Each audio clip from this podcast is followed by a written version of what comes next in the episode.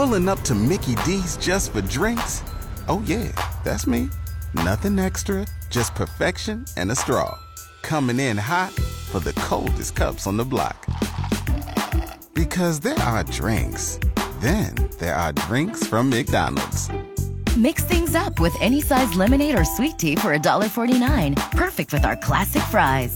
Price and participation may vary, cannot be combined with any other offer.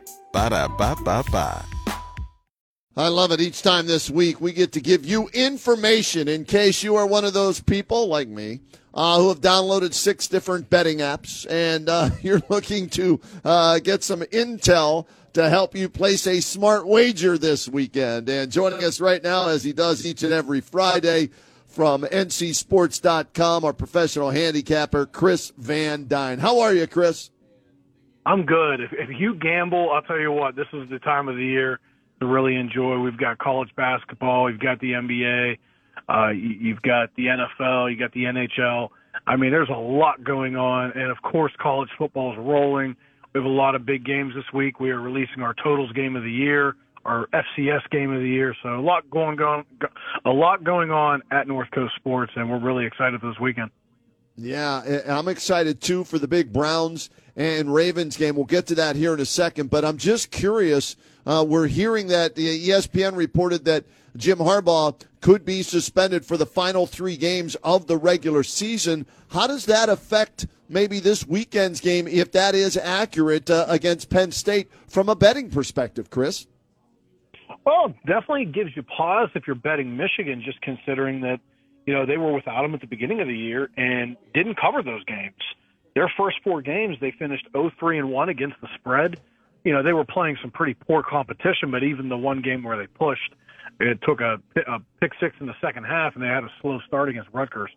So right. it, it definitely gives you pause, and um, you, you still got the players on the field, so I don't think it affects it greatly. But and and Harbaugh is able to coach during the week.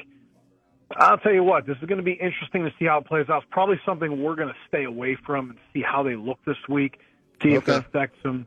You know, it, it, it's definitely interesting to say the least, though. Chris, I don't know when we got the word or if it's really even official yet. If the Big Ten does decide to suspend, and we looks like it's going to happen, that Harbaugh is going to be suspended for the final three remaining games. Do we know what the opening line was in the uh, Michigan at Penn State game for tomorrow, and has it moved? Uh, you know what? Let me look here. I'm pretty sure it hasn't moved much. Uh, let me okay. see what we had the opening line at. Uh, we had it opening at four and a half. Oh, okay. Yeah, and it's currently. Oh, I'm I'm looking at college basketball right now, so that might be a problem. I was like 14 and a half. No, that ain't what? it. Uh, yes, it's still at uh, four and a half. It actually opened at five and a half uh, on okay. Sunday, so it did open at five and a half. It was down to four and a half by Monday, okay. and it has stayed at four and a half. Okay. The total All right, so give us, gone up a point since it opened as well. Do you think it'll move if it does come down and he is suspended for sure? It, it might. That, that's okay. something I'm definitely going to keep an eye on. See right. what the public thinks uh, and how they think this affects the game. I could see it moving down a little bit. I don't think it'll be a huge line movement like a quarterback okay. would because you know we can we can identify what what the difference is when a quarterback leaves the game and you see the backup. You know, it's hard to say exactly how much of an impact in terms of points a head coach has the day of the game. In some ways, I think the offensive coordinator, defensive coordinator okay. being out could be a bigger detriment because those are the guys generally calling the plays, depending on the coach and the system. Yeah, it, although could be, uh, you know, detrimental to them. I mean, two of their biggest games of the season, they could be without Harbaugh at Penn State and home against, uh, you know, the the Buckeyes. So we'll see how that plays out. What, where's a game that you guys feel comfortable with? You're saying, okay, we'll probably stay away from that, and I understand why. Mm-hmm. Uh, you know, as far as giving info on that, give us a game that that you guys. Hey, by the way, thank you for Oklahoma State last week. By the way, thank you, Chris. Appreciate yeah, that very much. Anybody? That was a nice one. Oklahoma State rolled last week. Uh, I'll tell you what. I will go ahead and give you guys a team I'm very familiar with. I like Tennessee to beat Missouri this week. Mm. The Vols are, are really turning the corner with Joe Milton the last couple games. They they they've had road struggles in the past, but they won at Kentucky. And you know, this offense does seem to be really moving, and Missouri has had a hard time defending Tennessee's offense. The last two games Tennessee's played against Missouri, which are both under Josh Heupel, Tennessee has put up 66 and 62 points. Ooh. Blowout wins. Yeah, Missouri's had a hard time defending this offense.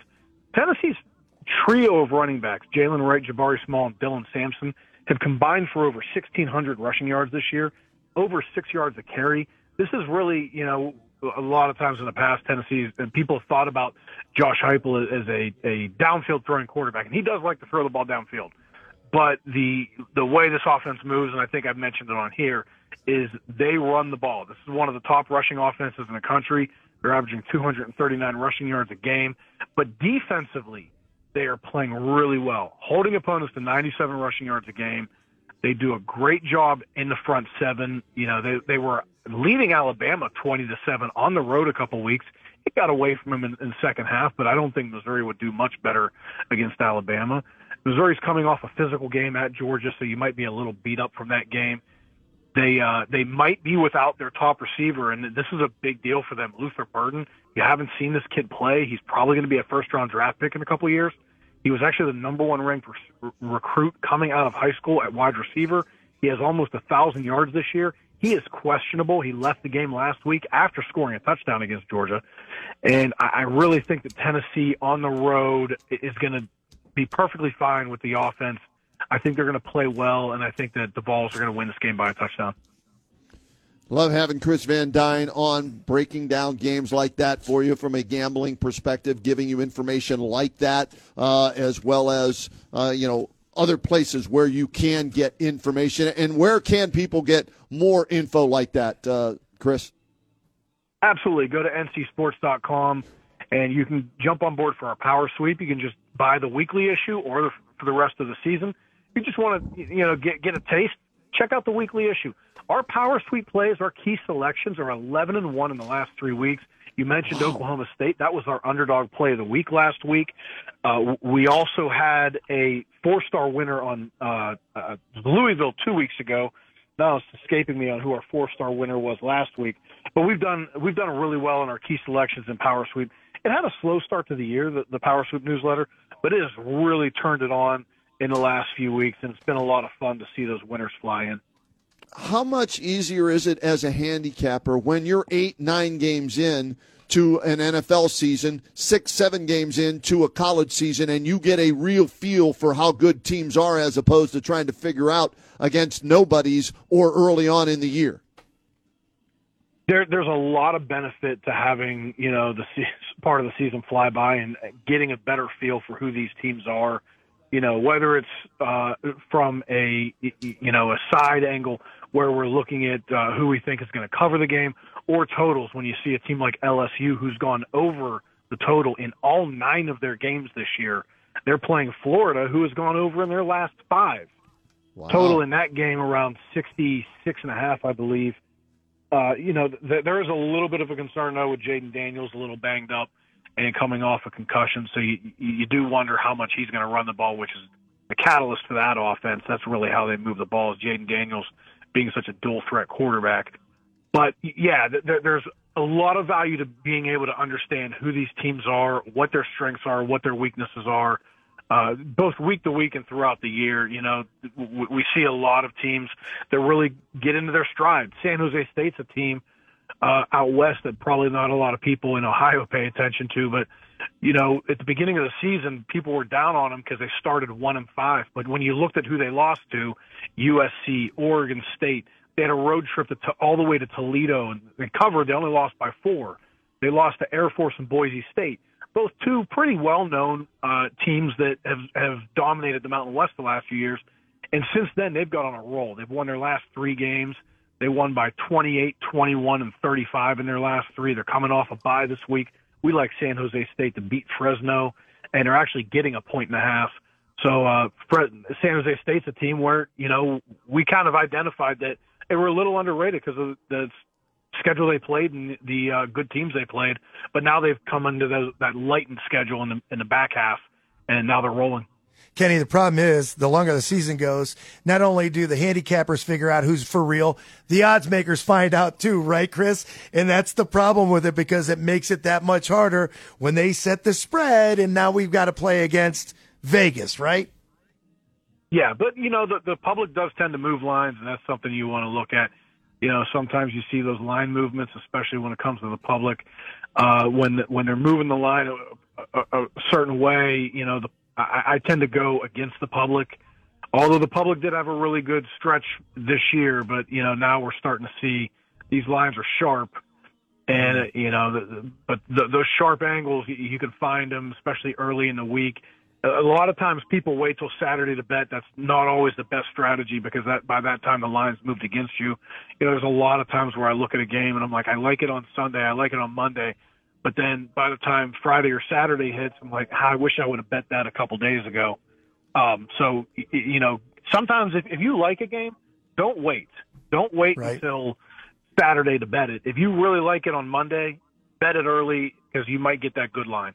Chris, have you ever seen a situation, and this might be the one, maybe it's the Michigan Penn State game where you've actually hit in the middle and won both wagers? If you took it early and then the point spread moved, took it the other way, you could hit them both?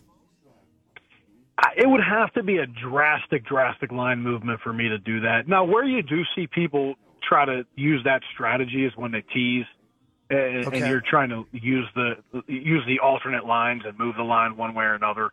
You know, because in football, I'm probably not going to try to middle a game where the line movement's like two points. The the margin is just too small to just land in that narrow number. Okay. But if you can move the game three points one way, three points the other way, sometimes you can middle those games. It's not not a suggest not a strategy I would suggest using very often, but I have seen people do that, and I've done it myself on occasion.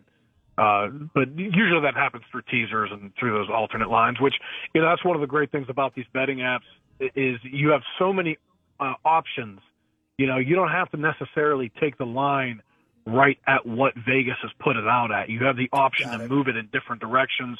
Uh, sometimes giving yourself more value. Maybe if uh, you know, I like Tennessee to win the game tomorrow. The line's plus one and a half or minus one and a half.